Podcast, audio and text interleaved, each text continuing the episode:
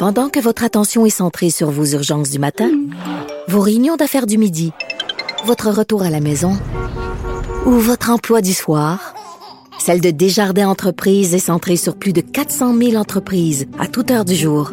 Grâce à notre connaissance des secteurs d'activité et à notre accompagnement spécialisé, nous aidons les entrepreneurs à relever chaque défi pour qu'ils puissent rester centrés sur ce qui compte, le développement de leur entreprise. Ici Ricardo. Et Émilie, marchand d'IGA. On a envie de vous inspirer à bien manger. À moins de 5 la portion. Suffit de repérer les produits valeurs sûres et de les cuisiner avec une de nos recettes. Les valeurs sûres, c'est bien pensé, hein? Bien sûr! Détails sur IGA.net. Grand philosophe, poète dans l'âme. La politique pour lui est comme un grand roman d'amour. Vous écoutez Antoine Robitaille, là-haut sur la colline. C'est lundi, jour de chronique consti. On s'érotise une question constitutionnelle à la fois. La traduction constitutionnelle. La question constitutionnelle. Mais bonjour Patrick Taillon, Bonjour Antoine. notre chroniqueur constitutionnel et accessoirement professeur de droit à l'Université Laval. Parlons de l'entente NPD-PLC. Hein? Il y a une entente Trudeau-Signe très importante dont on a beaucoup parlé au Canada, euh, dans le reste du Canada, peut-être un peu moins au Québec. Mais la question qui se pose euh, constitutionnellement est est-ce que c'est trahir la volonté du peuple, les résultats de l'élection, que de faire ce type d'entente?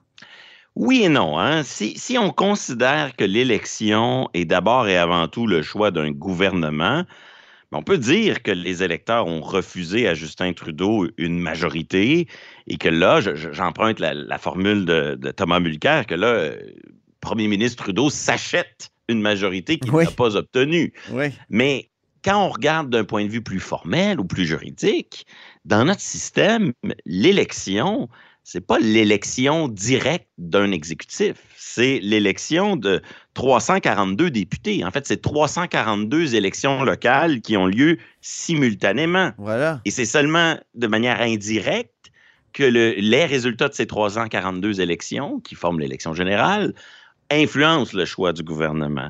Et, et- et surtout, ce qu'il faut toujours garder en tête lorsqu'on on regarde le fonctionnement de notre système parlementaire, c'est une vision un peu, un peu idéaliste et un peu euh, dépassée qui correspond probablement plus à nos, à nos mœurs politiques.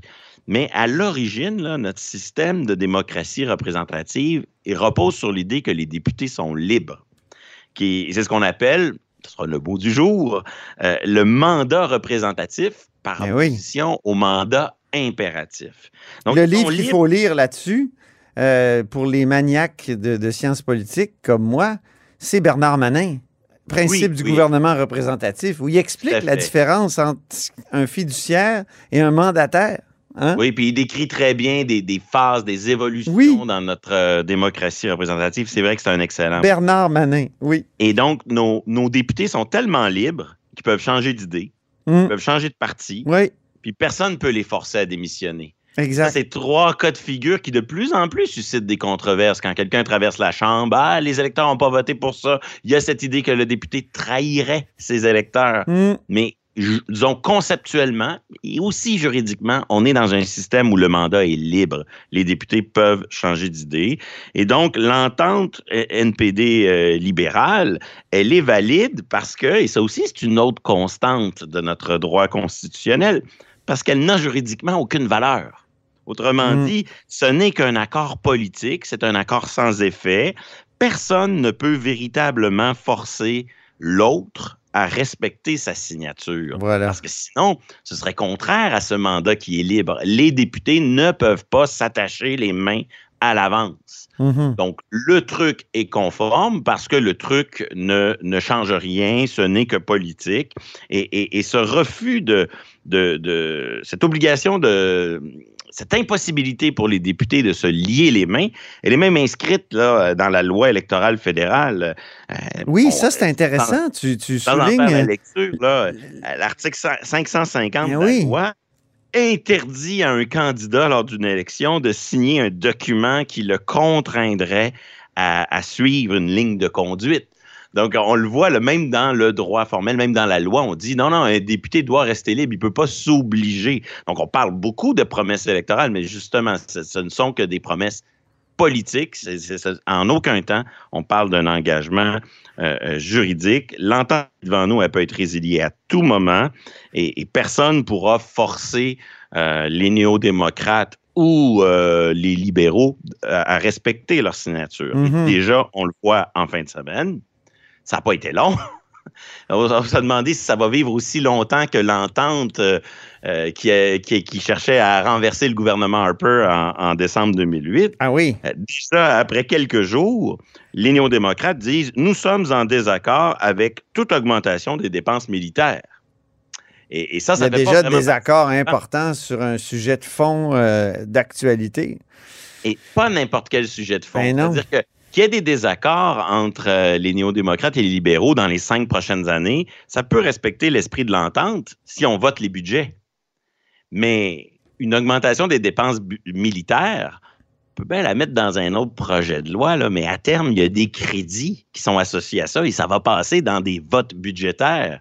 Et, donc là, là, on voit poindre à l'horizon une impasse qui est peut-être une impasse, euh, un désaccord de fond, mais n'empêche que le, Justin Trudeau dirige un, un- un- pays qui a des engagements à l'endroit de l'OTAN à respecter dans un contexte de, de guerre en Ukraine.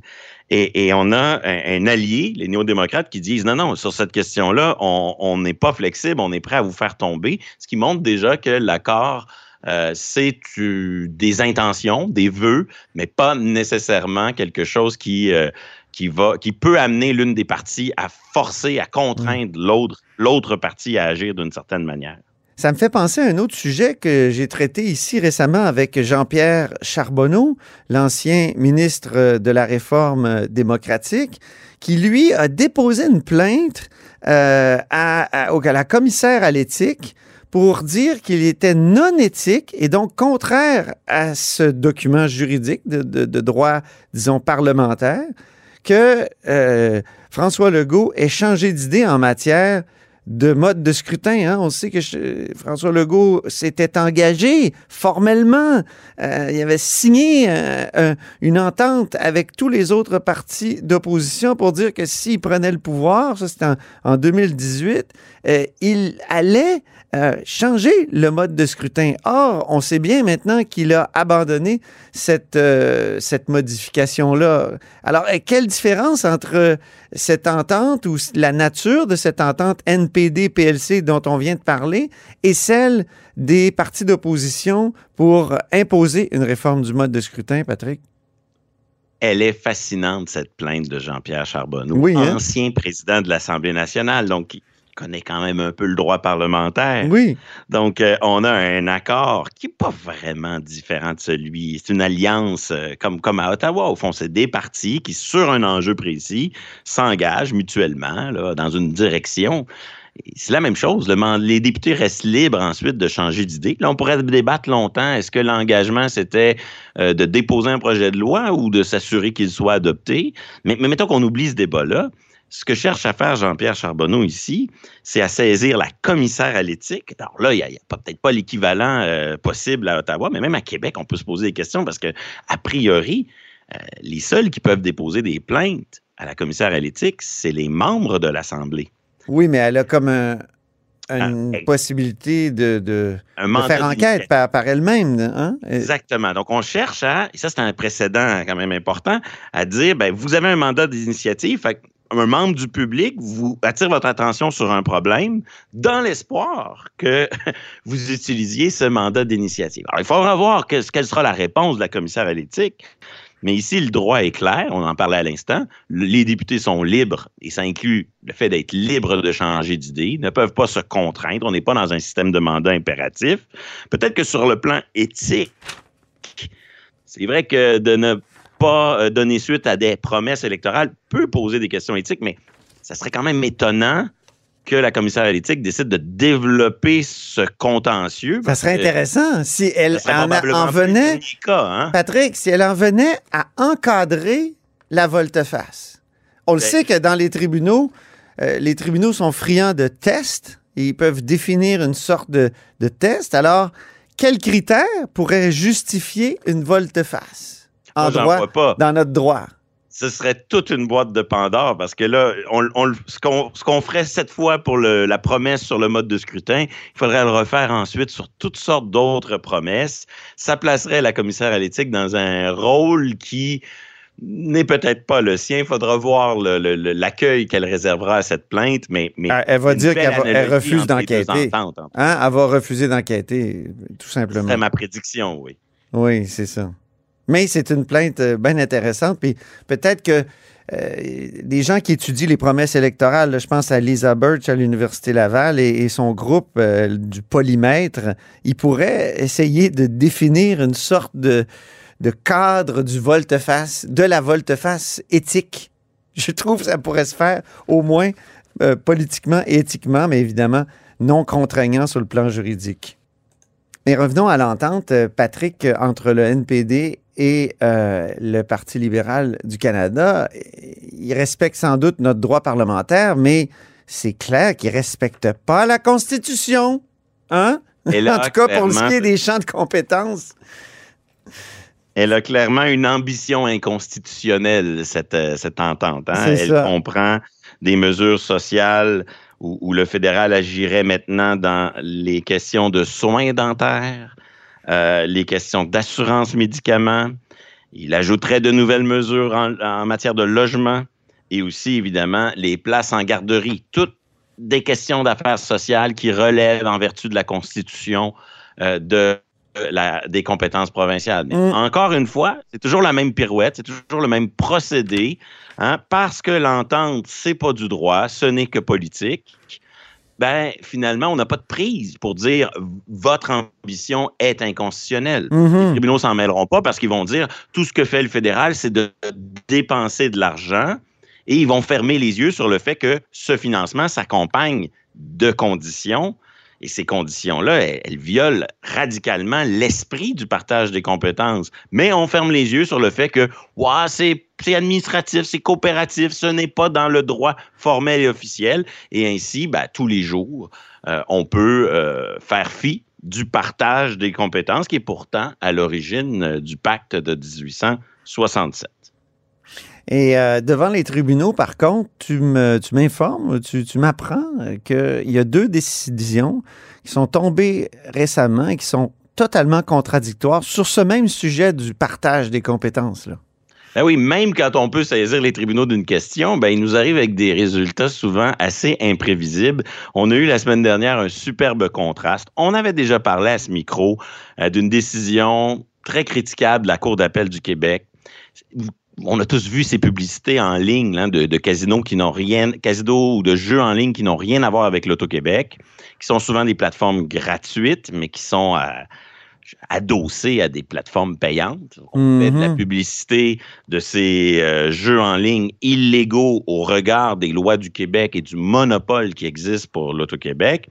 Le Québec, dans sa compétence pour la protection des consommateurs, adopte des dispositions contre ces publicités illégales. La Cour d'appel du Québec, il y a plusieurs mois, dit tout ça, c'est inconstitutionnel parce que comme c'est des jeux en ligne, c'est Internet, c'est les télécoms, mais ça, c'est de compétence fédérale. Aïe, aïe, aïe. La semaine dernière, la Cour suprême a dit non, la question n'est pas suffisamment sérieuse, elle ne nous intéresse pas, on ne veut pas entendre ce dossier en Cour suprême. Au même, dans la même semaine, la Cour d'appel du Québec, Oui. un autre dossier avec des faits quand même assez similaires, dit exactement le contraire. Sous la plume de la juge Baudouin, Hmm. euh, on dit, euh, fin des années 2000, le Québec a adopté, a bonifié sa loi sur les protections, euh, la protection du consommateur pour interdire certaines pratiques, certaines formes de pénalités en cas de résiliation des contrats Internet, des services Internet, de services téléphoniques, de services euh, de téléphonie sans fil. Donc, euh, la protection, la loi sur la protection du consommateur peut-elle produire des effets sur des entreprises de télécom qui sont de compétence fédérale? C'est à peu près le même problème qu'avec nos casinos en ligne. Mhm. Quoi? Qu'est-ce que nous dit la Cour d'appel? Tout à fait, les dispositions de la loi sur la protection du consommateur peuvent et doivent s'appliquer en ces matières. Donc, à peu près des faits similaires, notre capacité de légiférer en matière de protection du consommateur, dans un cas, pour le jeu en ligne, on nous dit non, non, vous pouvez pas, ça, ça concerne les entreprises de télécommunications, vos, vos, vos lois sont euh, ultra virées, ça ne fonctionnera pas, alors que dans l'autre dossier, ça fonctionne. Comme quoi, c'est souvent une histoire de circonstances. hein, Ouais. le test des tribunaux, c'est peut-être plus souvent qu'on le pense une question d'opinion du Mm. juge qui tient le crayon. Ah oui. Euh, pas, euh, moi, j'essaie de suivre ça autant que je peux, puis euh, j'arrive pas toujours à m'y retrouver. Alors, j'imagine que pour nos législateurs, nos élus et le public en général, c'est c'est loin d'être simple. À l'ère Couillard, on parlait souvent du test des tribunaux, comme tu dis. C'est pas un test, c'est pas comme un test de piscine de pH. Là. Non, sur la la- l'application de la protection du consommateur aux entreprises de télécom, deux décisions dans la même semaine qui vont dans des directions totalement opposées. Merci infiniment, Patrick Taillon, puis on se reparle lundi prochain. À bientôt. À très bientôt. Et c'est ainsi que se termine La Haut sur la Colline en ce lundi. Merci beaucoup d'avoir été des nôtres et n'hésitez surtout pas à diffuser vos segments préférés sur vos réseaux. Ça, c'est la fonction partage. Et je vous dis à demain.